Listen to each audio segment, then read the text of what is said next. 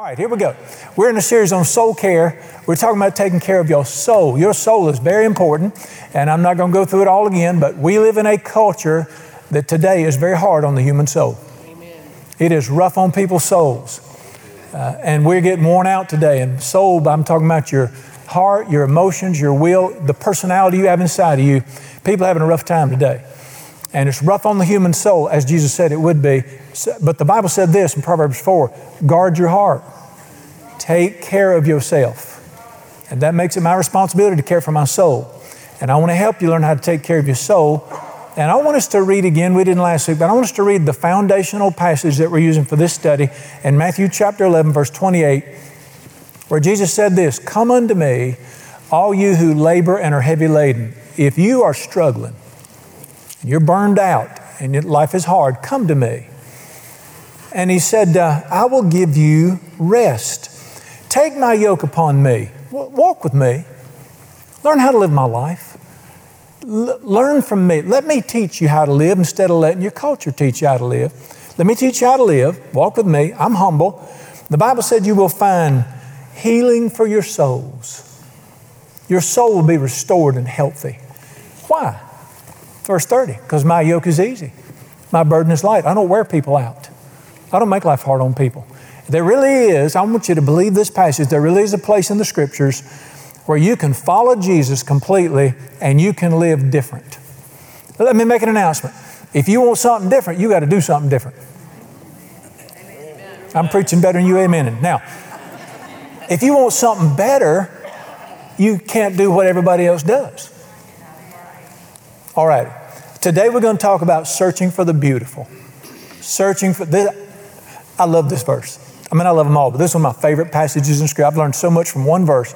We're going to talk about searching for the beautiful. Anybody here looking for anything beautiful? We all are. And we're going to talk about finding the beautiful, searching for the beautiful. So I want you turn me to Psalm 27. Psalm 27, verse 4. This verse will set you free to be who Jesus made you to be. Psalm 27, that's pretty good. This verse will set you free to be.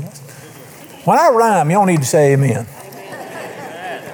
Psalm 27, 4. This is one of those great verses that just, this verse will teach you a lot about your father you didn't know. Teach you a lot about your father you didn't know. Psalm 27, 4. And we're going to talk about beautiful things today, searching for the beautiful. Psalm 27, 4 says this. Read it with me. One thing I have desired. Stop right there. How about you? Is there anything you want? How many of you want something in life? Everybody I meet wants something. You know that I, I told you before, and this really surprised me. Sixty-five percent, almost two-thirds of graduating college seniors in a survey said when they were asked, "What do you want out of life now that you're getting your education's done?" Two-thirds said we're looking for happiness. Well, they're looking. They got a desire. They want to be happy in lives. I do. Some people desire family. Some people desire money, some people desire recognition, but the human heart's always wanting something. Well, one thing I've desired, see if the next part is not true. One thing I've desired, that will I seek. Isn't that the truth? Why do you do what you do? Because you're looking for what you want. If you desire something, you go after it. You know, if I desire to look like uh, Hercules, I'm going to the gym. If I desire to look like a Dr. Pepper bottle, I'm going to Zach's Hot Dogs. whatever you want, if I desire whatever, isn't that what we do? We live our lives driven by what we're looking for. You know, if you're looking for happiness, man, how in the world, if there's ever been a hymn that was true, it is that old hymn that goes, looking for love in all the wrong places. My goodness.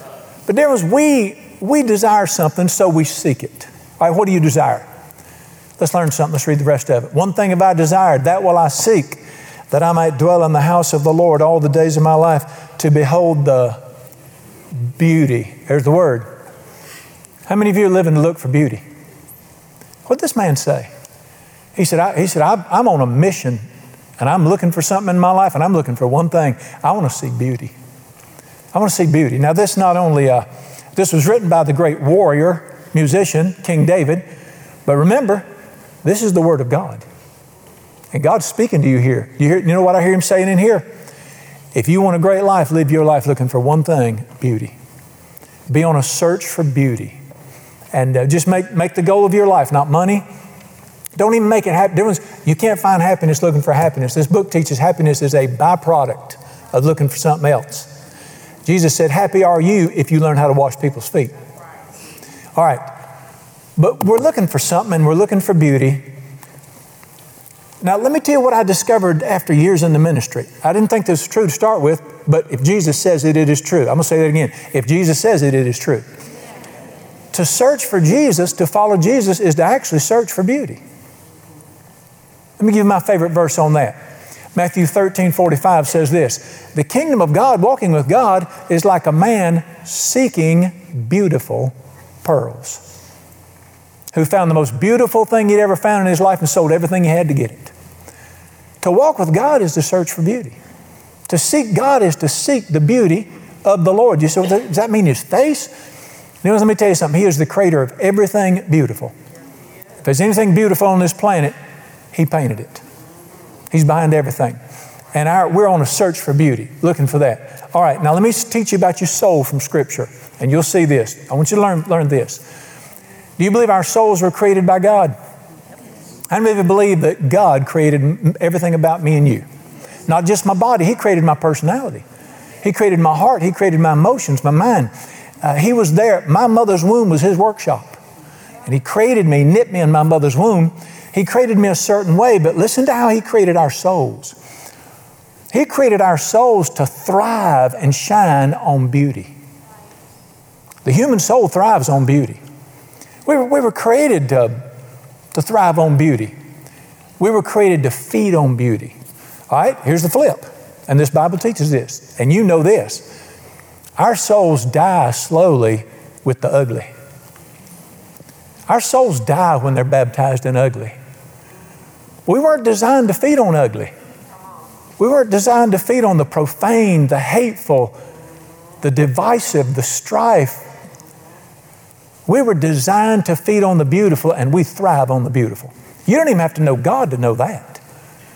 But our, our souls are designed to thrive on the beautiful. And uh, I want you to see that. I, I, heard a preacher say something not long ago, and I I don't know if he, I, I just thought, that's the truth. What he said is the truth. Listen to what he said. He said, How many people are in mental institutions today because they could never find anything beautiful to look at? Bingo staring at the ugly all the time, being baptized and surrounded by the ugly and the profane and the harsh, damages the human soul. But a soul that has learned to seek the beautiful will be the light of the world. Our souls thrive on beauty. You know that. We're, we're created for that. It's the way the Bible put us together. And uh, I'm going to talk to you a minute about you are what you eat. All right, let me help you. Do you believe? How many of you believe in prophecy? Our prophecy is where the Bible tells us the future. It's where our Heavenly Father is kind enough to tell us what's coming. Well, let me uh, say, Mr. Old Brother Brian, you fixing to be Mr. Negative. No, I'm fixing to be Mr. Bible for a minute. But let me tell you what the Bible teaches prophecy concerning the latter days as we move toward the second coming of Jesus. I believe we're living in the latter days. That bothers some people. I am packed up and ready to fly. But Jesus is coming back. And in those latter days, listen to what the Bible said about, I'm going to cut to the chase. Here's what the Bible said about the latter days. Going to get ugly on this earth. I'm not going to take six hours to show you. Amen to that. Can I get an amen to that? Let me just pull some out. 2, 2 Timothy 3 1. Know this, in the latter days, difficult times will come because men will be so self centered, greedy. T- times are going to be tough because folks are going to get ugly. You don't need a Bible. You can pick up a newspaper and see that. Go to Walmart. The book of Revelation teaches this. And if men around us become, quote, ugly, what does that do to our souls? One of the great passages, 2 Peter 2, I'll just quote it to you. There's a man named Lot. Anybody remember Lot? The Bible called Lot a righteous man. Okay, if the Bible says he's righteous, he's righteous. I think he needs, I thought he could use some improvement, but none of my business. But Lot was a man that lived in a city called Sodom, here called Sodom and Gomorrah and it was a profane, filthy culture. Filthy. He shouldn't have been there. I see, there I am, Mr. Preacher. All right. But listen to what the Bible said in 2 Peter 2. Lot, that righteous man, his soul was disturbed and troubled by watching how they lived day and night. It vexed his righteous soul. Just living in that mess just bothered him. He should he got out too late, but thank God he got out. But you hear what the Bible says? Our souls were not designed to feed on the ugly. And we're, we're it, matter of fact, the Bible said it tormented his righteous soul. News torments me sometimes. And we're not designed for that. That's, that's not good for us to uh, live like that. Not to mention, let me throw this in here. It's not just the culture around me. There is an unholy influence in this earth called the evil one. And his title is, in the Bible, the book of Revelation, his title is the accuser of the brethren. And he runs his mouth day and night, and it ain't beautiful. Don't ever underestimate his power to affect the human soul. All right, but let me make an announcement. Y- yes, we're living in an increasingly ugly culture, but I want to make an announcement. You need to hear this. The beauty of my Creator is still in the earth, it is still here. How could Psalm 27 4 be true if it weren't still here? Why would my Father tell me to search for beauty if it's not here? Then was this here? How could I be a man searching for beautiful pearls if it, if it can't be found? I want to make an announcement. The beauty of our Creator is still in this earth. It's still here. I don't know if uh, I, I don't know if you've noticed it or not, but my Heavenly Father has whooped out His paintbrush recently. You say, well, things are so bad. You listen to what this Bible says. Listen to me. This book says, the earth is full of the glory of the Lord. It's out there. I saw it this morning. People will say to me, Did you see in the news this morning what happened in Minnesota? My answer is no. And I want to say to them, Did you go outside at daylight and hear the birds singing this morning? They say, Oh, you're one of them. Yes, sir. I'm a tree hugging machine. I'd grow my hair long, but it looks nasty at this age.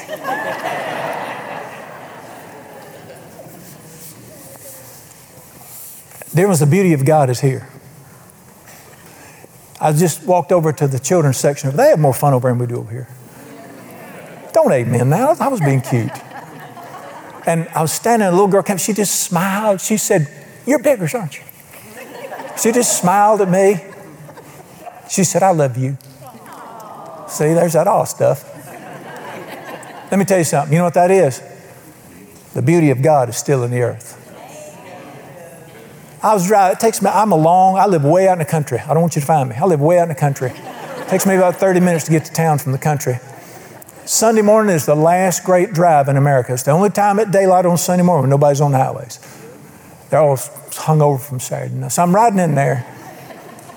And man, I, this time of year, now I'm a, a, very amateur photographer. Plus, I love the beauty of God. I always keep my camera in the seat right beside me in the truck there. And don't bother me a bit to whoop up in somebody's driveway. If I see something beautiful, I'll hop out and take a picture of the bush and wave at them and say thank you. and uh, I'm driving in there and I, I saw, and it was like a uh, azaleas, about six different colors of it. I was just, I just had to stop and back in and stare for a little bit. You asked me, said, did you hear that on the radio this morning? No. The beauty of God is still in the earth. All right? It's, it's there. And uh, it's, it's, there's still music that can lift your soul into heaven instead of making it feel like you need a bath. There is music, then sings my soul. It just causes me to want to go, uh huh. It's the purpose that he created. Listen to me. Satan never created anything in his miserable, pathetic life. Everything he's using, he stole from the Father and perverted. Music being one of them. I love beautiful music. And it don't have to be Christian either. I'm sitting at a gas station. Now, I hope this don't offend you. I really don't care. I'm sitting at a gas station the other day, and I'm getting gas, you know, and I'm just enjoying the Father's world. All of a sudden, a car pulls in there beside me, and glass starts breaking. Home, home, home, home, home, home, home, home. Glass starts breaking. And I'm sitting there trying to get gas, and the most profane, filthy. In my worst days, I didn't talk like that. And I was bad. There's a whole new bad out there today. And I just thought, this just lifts my soul up. oh, Jesus, don't hurt him. But let that gas tank catch on fire.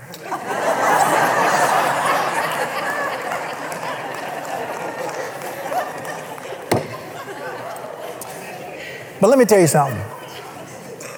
There is beautiful out there. The beauty of God's music. There is still beautiful art everywhere. Personally, I think the art, artistic people, they think I don't know what I'm talking about. I do. I know art. Picasso didn't know art. I know it. I saw a painting of his sold for $8 million recently. $8 million. It was a woman's face. The eyes weren't even right. One eye was down here and one eye was up here. Everybody knows God put your eyes in a straight line across your face. $8 million. I asked, I've got a friend, dear friend, is a great artist. I said, all this modern stuff, is it really as wild? She said, no, some of it's just dumb. I said, finally. I'm walking with my daughter across the campus of Meredith College.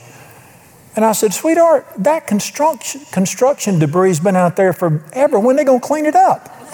She said, that's a sculptor. Sculpture. Beauty is out there. I'll take one of my father's mountains any day over your sculpture. With some beast got a knife in his eye. Help me, Jesus. Help me, Rhonda. Help me, somebody.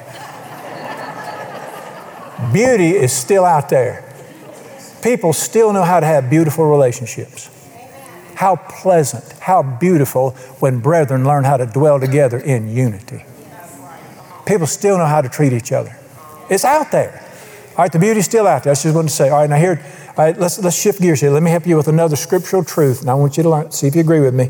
The culture doesn't agree with me, and they're so ugly to me about this, I may have to have a half a baby aspirin to get to sleep tonight. You are what you eat. You are what you eat. What you feed on, you become. God so designed this human soul, you can't eat it and it not become part of you. What you feed on, you become. You are what you eat. And here's where I get in trouble with the culture it's your choice. Everybody gets to choose. When I go to K&W, which means what? That's right, I'm old. When I go to K&W, I walk down that line, they don't make me take anything. I get to pick everything I put on there. Everybody gets to choose. Now I want you to listen to what this book says right here. Your life is not what it is circumstantial. Your life is what it is because of what you fed it yesterday. Let's look at that. I want you to see it. Matthew chapter 6. Jesus taught this in the Sermon on the Mount. This may be the most neglected teaching in the Sermon on the Mount, but it's one of the greatest truths. And you're gonna, you'll agree with it once you see it. Matthew chapter 6 is where Jesus says, You are what you eat, you become what you eat. Whatever you feed, and I'm talking about physical food. You become what you feed on. Matthew 6 22. All right, Matthew 6, 22, the Bible says this. You got it? I want you to see it in your Bible so you'll know if I'm telling the truth. Matthew 6, 22. The lamp of the body is the what? Eye. The lamp of your body is your eye. Watch these words. If your eye is good, your whole body will be full of light. Your eye, not anybody else's eye. Your eye's good, your whole body full of light. How many of you would like to be full of light? You may not know what that means, but that sounds good, doesn't it? All right, the Bible speaks of light as being the beautiful love, joy, peace, hope, encouragement, freedom. How do I get full of light? What do I have to do? Got to get my eye good. Read the next verse. The Bible says this, verse 23. If your eye is bad, your whole body will be full of what? How would you like to be full of darkness? All you got to do is get your eye bad. You get your eye bad, you'll be full of dark. I know people that are full of darkness. You know why that is? What does Jesus say right there? It's because your eye. Now, you know, it's not talking about your eyeball. It's talking about the focus of your life. What you choose to focus on dictates what you become. And if you want to be full of anger, strife, disease, criticism, envy, bitterness, You just stare at the wrong stuff. Stare at it long enough, you will become it. You want to be full of hope? You want to be full of light, full of peace, full of joy? Get your eye right. And you stare at it, and you will become that. Do you understand? What this is the great, it's a simple principle, but it is so true. When I, I meet people in ages, I'll tell you what's wrong with young people. I'll tell you what's wrong with old people. I'll tell you what's wrong with people that's wrong. I'll, I'll just, I'll tell you what's. They're not smart. Their eyes bad. Yes, yes, okay, I'll agree with you. Yes, they're as ugly in the earth. I didn't know you're supposed to stare at it all the time. Stare at it, you will become like it. I'm going to make an announcement. The beauty of God is in this earth. John 5 19, my Father's working today. The glory of God's in the earth. Stare at it, you become like it. There's you, you are what you focus on. All right, here it is. I'm going to encourage you. Focus on the ugly. Go ahead and say it for me. Become ugly. Focus on the beautiful. Become beautiful. Right in the same sermon, Sermon on the Mount, Jesus said this, Matthew 5 14. He said, You are the light of the world. And I'm going to place you somewhere strategically. Every one of you, if you follow Jesus, He's going to put you somewhere. You, he sets you on a lampstand. Nobody, will go, they're not going to hide you in Montana in a bunker. He's going to put you on a lampstand strategically so you can what? Whine and moan and puke? Give light to the world. There's, I have no light. The only way I can be the light of the world is stare at the light of the world. I got to feed on light to be light. That's that great. I just got to get eye right. Got to get, get your mind, as my daddy used to say, get your mind right, boy. All righty. Got to be careful of their focus. Listen to me. The focus of your life determines your attitude and your spirit. Your, it changes your soul. And listen to me. You may not want it to, but you can't stop it. We're designed this way. I've had teenagers, God bless their dear souls. James Dobson said, keep them alive till they're 22, they'll be all right. I've had teenagers that were smarter than I was. And when I was 14, I was smarter than my daddy was. I've had teenagers say to me, You can't judge me by my friends. Your friends are the book cover I look at to know who you are, Doc. You know what this book says? Do not be deceived. Don't think you're smarter than God is. Bad company corrupts. You can't be around something and it not affect you. Both ways good and bad. I used to be the chaplain for our sheriff's department. And uh, bless the heart, law enforcement, it's a tough job. You spend all day, every day staring at the underbelly of society and dealing with the most difficult of society. And I noticed as officers began to get 20 years on them, 25 years on them, they began to get very cynical and hardened. That's why it's such a hard profession. Divorce rates through the roof, maybe the highest suicide rate among any profession because of what you stare at all day. And I've had a few of them tell me, you just, you get hard, you get cynical, you get negative with this job because of what you stare at all day. And I've had many of them say this to me. I went into this thinking I could make a difference. Before long, I realized you're not going to do it. And that's where the cynicism comes in. I talked to a lady recently, she's a social worker.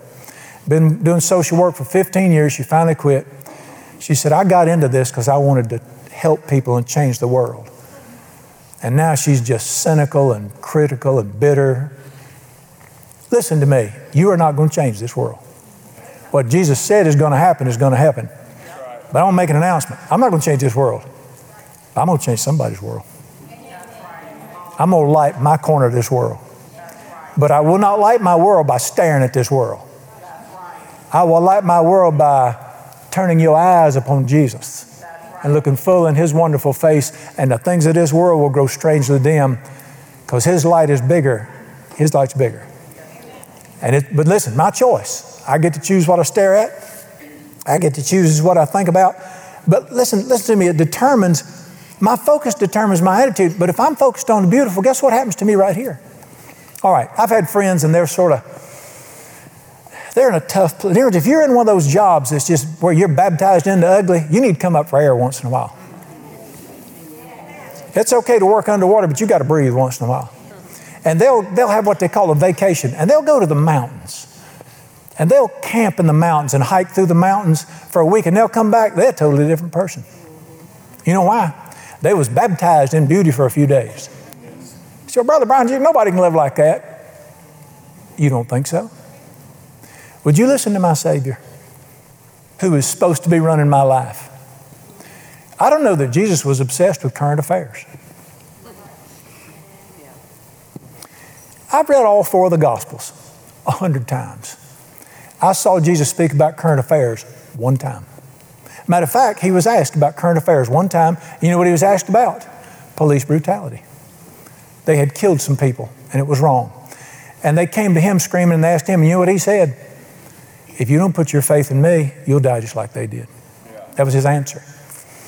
And uh, I've had people say, well, you, you can't live in that. You got to live in the real world.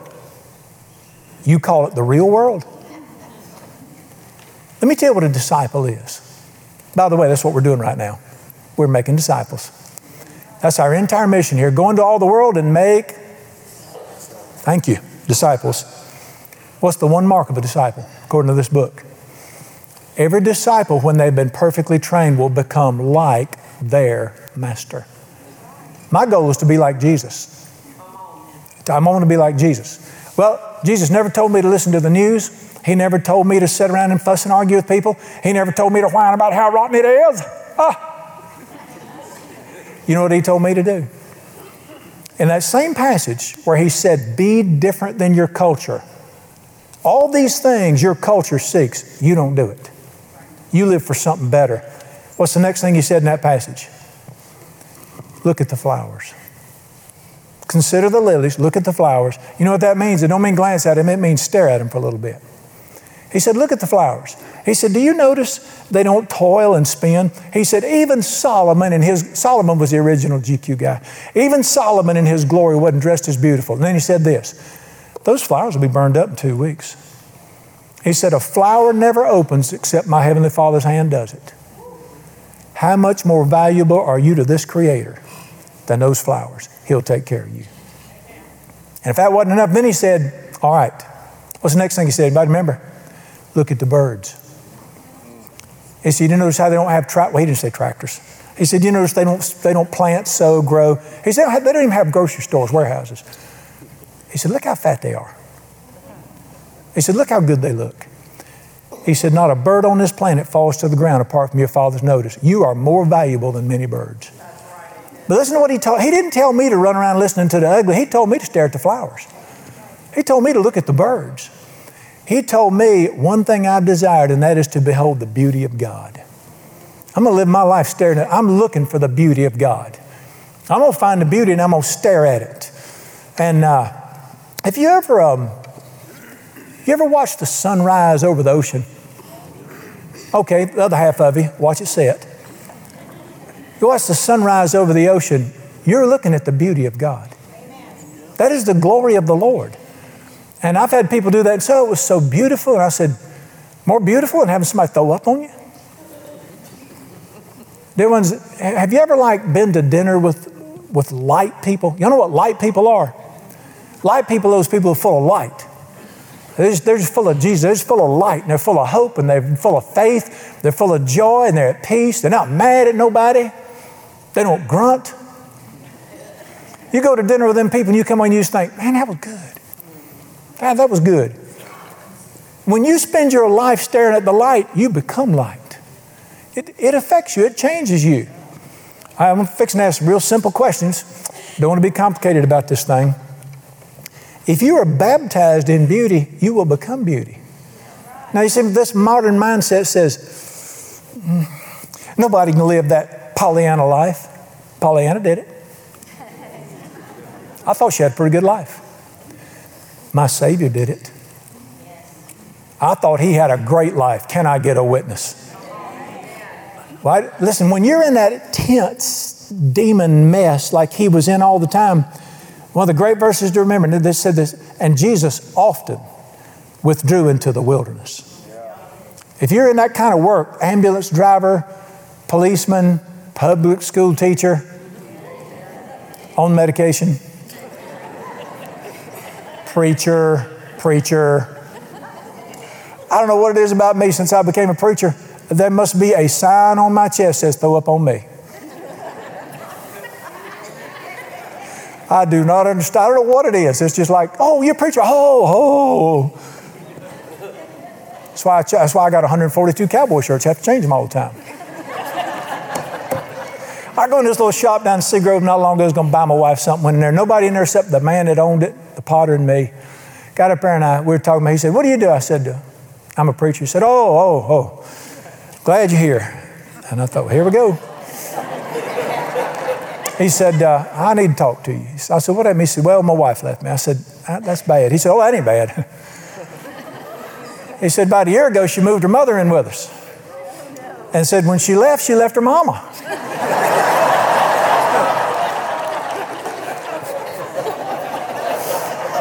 Oh, we're not done yet. That ain't the worst part. She took my dog.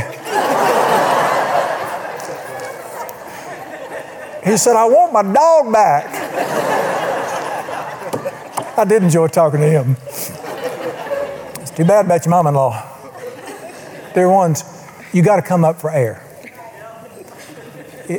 You cannot feed on the ugly all the time and your soul not just be defiled. Got to, you got to find the beauty. You got to search for beauty. Got to find the beauty and you got to stare at it. All right, can I ask you a simple question? If we, we know this, this is so simple. If we know that staring at the ugly damages us, here's my question why do we do it? I'm not, I'm not being critical, I'm being hard on you. I know why we do it. Here's the answer. And this again is in Matthew. In chapter 7, it said this Broad is the road, easy is the road that leads to difficulty, trouble, destruction. Narrow is the road, a little harder, that leads to a great life and an eternal life, and few. Here's human nature. We will take the easy route if we can. But it was the easy route is not always the best route. The easy way is not always the best way. Uh, let me give you some instances to see if you agree with me. It's easy to come in after a hard day's work and plop down in your chair and turn on the one-eyed idiot and let it puke all over you. That's easy. Anybody can do that. A little bit harder to put on your hiking shoes and go walk in the woods and behold the glory of the Lord. But it's better for you. It's better for your soul. It's, uh, it's easy to just get in the car and turn on the radio and let them throw up whatever they're throwing up on you. A little more difficult to work and find stuff that thrills my soul, lifts me up into the heavenlies. Why don't you, why don't you put God's favorite singer on? Which is? It's you. You say, Oh, you don't know me. You don't know him. Sing unto the Lord. Praise from the upright is beautiful to him. You're his favorite singer when you're in the car. Why don't you just turn the stupid thing off and you sing to him? And listen to me, sing loud. You know what I'm going to do? I'm going to get me one of them thumping things. I'm going to put one in my truck, and I mean, it's going to be one that breaks glass. And the next person that puts that thumper on me and tries to aggravate me, I'm going to hit a button. And stadium speakers going to rise out of the bed of that truck and point down. And I'm going to play Amazing Grace so loud he'll never hear again. I'm being silly. Doing it is human nature. Human nature just to stare at the news. It takes a little more effort to open this book and read the good news that brings great joy. I, what's the first thing God Almighty ever said after His Son came to this earth? What's the first thing He ever said? Anybody remember? Behold, I bring you good news of great joy. We need good news of great joy rather than bad news of more stupidity. Can I get a witness? All righty. Okay, let me get in bigger trouble. I'm fixing really get in trouble now. It's easy just to sit around with the pukers and let them puke on you. It takes a little more effort to find the edifiers and say, Talk to me. I got, that's one of the smartest things I ever said, and I got one amen out of that. now, here, here's the point. If you want better, you got to, you got to put out a little more effort. You got to search for beauty constantly, daylight to midnight. You got to search for the beauty all the time. All right, I'm going to say a word about culture. I pray I don't offend you. I really don't come up here to offend people. I really do want to help. I pray right before we hit them steps, help me help people today. Our culture is saying, here's the message of our culture that's being blasted to you today. People are like they are, and it is somebody else's fault. That's just put it all in a nutshell. That's it. Nothing's my fault. It's everybody else's fault. It's nothing's my fault. We, I mean, that's called wokeism. That's the woke today. Woke. If you woke, that's you. And I'm going to tell you, I'm not being a smart aleck. I love you, but the message that's being pounded into this, and listen, you are damning the people that are struggling by telling them that. But the message is nobody's responsible for anything. You are what you are because of what somebody else is, all right, what somebody else did. But now, this book right here, I want you to listen to the voice of God. Listen to what He says. You are where you are and what you are because of what you choose to focus on. Let's, let's say that word with me choose. Choose. Okay, now listen to me. Let me, let me, be, on, let me be fair here. He said, Well, you're on the right. I'm with an entirely different kingdom. I don't do right or left. Seek ye first the kingdom of God. I know things are not fair. My life was very unfair to start with. But let me tell you what this book says right here fair or not fair, you walk with me and put your faith in me, I will turn the tables in your favor. You seek ye first the kingdom of God, He will turn your tables. He, he will not only level the playing field, He'll put you at the very top up and let you roll down. All right. Now, now question is which one is right? What does the Bible say? People say you can't live like this. Yes, you can. Let me tell you something. You're answerable to one person. You have one master, and you can do anything he tells you to do. Don't let this sick culture tell you how to live. Don't let them tell you how to think. Don't let them tell you how to breathe, dress. You live like your king tells you how to live. And let me tell you something this sick culture will take you to hell. The Lord is my shepherd. He makes me to lie down in green pastures. He leads me beside the still waters. He restores my soul. He don't tear it up, beat it up, leave it pathetic. He helps people. When you decide, I have decided to follow Jesus. No turning back, 100%. Here we go. We're going to do this. Take care of your soul. Live your life to search for beauty. And listen to me, I'm obsessed with this thing. I do it all the time. From daylight to late at night, find me something beautiful to stare at. It's out there. I got to tell you a story about my buddy Peter Lord. Peter Lord's the guy who wrote the book Hearing God. Is sort of the manual handbook for how to listen. And he, uh, he was a pastor in Florida. And he said, We had a wedding reception at my house one day.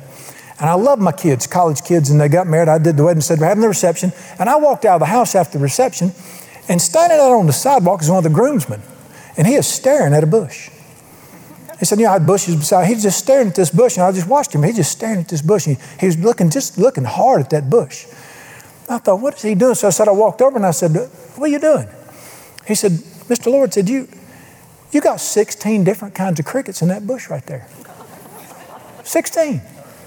And uh, Peter Lord said, I've never seen a cricket around here. Oh, he said, Oh, I can't see them either. He said, But listen. Yeah, I've, I've heard 16 different kinds in there. And uh, Peter said, I don't hear nothing. Well, yeah, yeah, I did hear something. And the guy was at, he was at the University of Florida. He was getting his PhD in uh, bugology. That's not the proper name for it, but maybe epistemology or, yeah, epistemology. Bugology is what it was. And he was studying bugs. He'd been studying bugs for years. And he'd learned to identify with his ear different cricket sounds. 16. Peter Lord asked him, said, How many can you identify? He said, I can do about 200 now. I didn't know my Heavenly Father made 200 different kinds of crickets. You know what Peter said? I walk by that bush every day of my life, never knew there's nothing there. And this guy who had trained himself to look for them, he found 16 different kinds right there. The beauty of God is in this earth. The earth is full of the glory of the Lord. My daughter did me a portrait. It says, The heavens declare the glory of God. There is no language where He does not speak. I mean, the earth is full of the glory of the Lord, full of the beauty of the Lord. But you got to do what? Train yourself to look for it. All right, I'm going to show. I'm going to tell you something beyond stupid. This is beyond stupid. To illustrate where I think our culture is headed. Would you play? Would you cite me for a minute. We, I had a daughter went to Appalachian, so we'd go up in there and hit them hippie shops around Boone. Got all them hippie shops, you know, sell, sell that smoking stuff, and they do some pretty good artwork in there. We'd go in there and look around, I'd laugh at it. I bought my, I shouldn't say this. I bought my wife a pair of earrings. It was two Pabst Blue Ribbon beer bud caps off the bottles. I think I give three dollars. It's worth it just to see her get mad. Anyway, I bought it for. Throw them nasty things in the garbage. So, but you know, you go in there. They got good artwork, great woodwork up there. So I go in this shop. This didn't really happen. You'll know it is because it's too stupid to happen. I go in this shop, and all of a sudden there's a painting there on an easel, and I look at it. It's the most beautiful painting I've ever seen. It's an outdoor scene. It is beautiful. And I'm standing there going, man, God's beautiful. And a man walks up and he says, You like that? I said, That's the most beautiful. I'm to buy it. That's the most beautiful picture I've ever seen. And he says, I painted it. Wow. And I say to him, Shut up. you shut up. You didn't paint that. I went to college. My professor told me nobody paints art. All art came out of an explosion years ago. He said, There is no artist. It all just came out of this giant explosion. It's where everything artwork came out of. I don't doubt somewhere it came out of it, but it said it's where it came from. And I called the manager. I said, Get this, get him out of here. He says he painted this stuff. Everybody knows that's explosion. He needs to go to college learn what I learned. Would that be stupid? How many of you vote that's stupid? So why are we doing it in our culture? If you've ever seen the sunrise, you have looked at the artwork of God. If you've ever seen a baby look up at you and smile, you have looked at the artwork of God. If you've ever seen anything beautiful on this earth, you are staring at the artwork of God's hand. And our culture wants to throw him out and say all this came out of an explosion. All right, let me help you. Let me help you. I know about explosions. When I was a boy, I was bad news. I blew a few. Th- I blew my daddy's garage up making a homemade bomb one time. I got hurt. Had to go to the hospital. Third degree burns. Eleven's a little young to be making bombs. Can I get a witness? Gasoline bomb sure did put me in hospital. Let me tell you what. Let me tell you what I learned about explosions. You don't get beauty and order out of explosions. I, I never blew anything up. My daddy go, son, that's real good, right? That's just beautiful. Never happened. You say, Brother Mine, only an idiot would think that good beauty comes out of explosions. Tell me about it. You, you laugh at me having faith to believe that there's a God who created everything. It takes more faith to believe that all this beauty came out of an explosion. Talk to me. All right, are you with me? Now listen to me. The beauty's there. Everything beautiful's there. I don't know if you ever, can I throw a thought out here for you to think on for a second? I don't know if you ever thought about this, but hell is a place, and it's real because that book says it's real. Let me tell you what I think the worst thing about hell is no beauty. None. Because hell is the absence of everything God is. There's no color, because He's the author of all color. There's no smile, there's no unity, there's no joy, there's not a flower there. Hell is the absence of everything beautiful because my Father is everything beautiful. On the other hand, there's this other place, and it is beauty magnified without man boogering it up. This is my Father's world. The rocks and trees, the skies and seas, they declare His beauty. I'm going to throw this one more in. I got a preacher friend, he's a little warped. I know he is. I've always wondered about him, and I work with him. He's a little younger than I am. And I go in his office recently, and you know, like the desk sits here, you guys, and, the, and then you got the big picture on the wall, your main picture it. People got main pictures in their house. And you, by the way, what you hang on your wall reflects you. So change them before I come to dinner. It reflects you. Got this big picture on his wall, and I look up at that picture, and it is a city of the skyline of the city of. I'm a picture of the skyline of the city of Charlotte. I just looked at it. I said to him, You're touched. I said, You're nuts. I said, You, you got a picture of a dingy gray building? That's the best you could find to put on. He said, Man, I, he said, I love Charlotte. I said, You're now I know you're touched. I said, You can't find anything in my Father's world? Put a picture of a tree up there, Doc. Heck, do like I do and hang a stuffed fish up there. That'd be better. No man's ever created anything beautiful as my Father has. And the beauty is out there. But you're going to have to find it. And you need to live to search for the beauty of God. Let me tell you about the real Jesus. Let me tell you what he does. Ecclesiastes 3:11. He makes all things beautiful in his time. And I'm telling you he will rule in this thing. Your soul will thrive on this stuff. If you want different, you got to do different. All right? Said, Brother Brown, I just I don't know that God wants me sitting around staring at the beautiful all the time. Well, can I ask you a personal question? Why did He write in His Word, which is Him speaking to you, one thing I have desired, that will I seek, that I might behold the beauty of the Lord all the days of my life and inquire in His tabernacle? Oh, by the way, it said, it said, in the house of the Lord. This is not the house of the Lord. Construction workers built this. I'm thankful for it. Glad the seats are soft.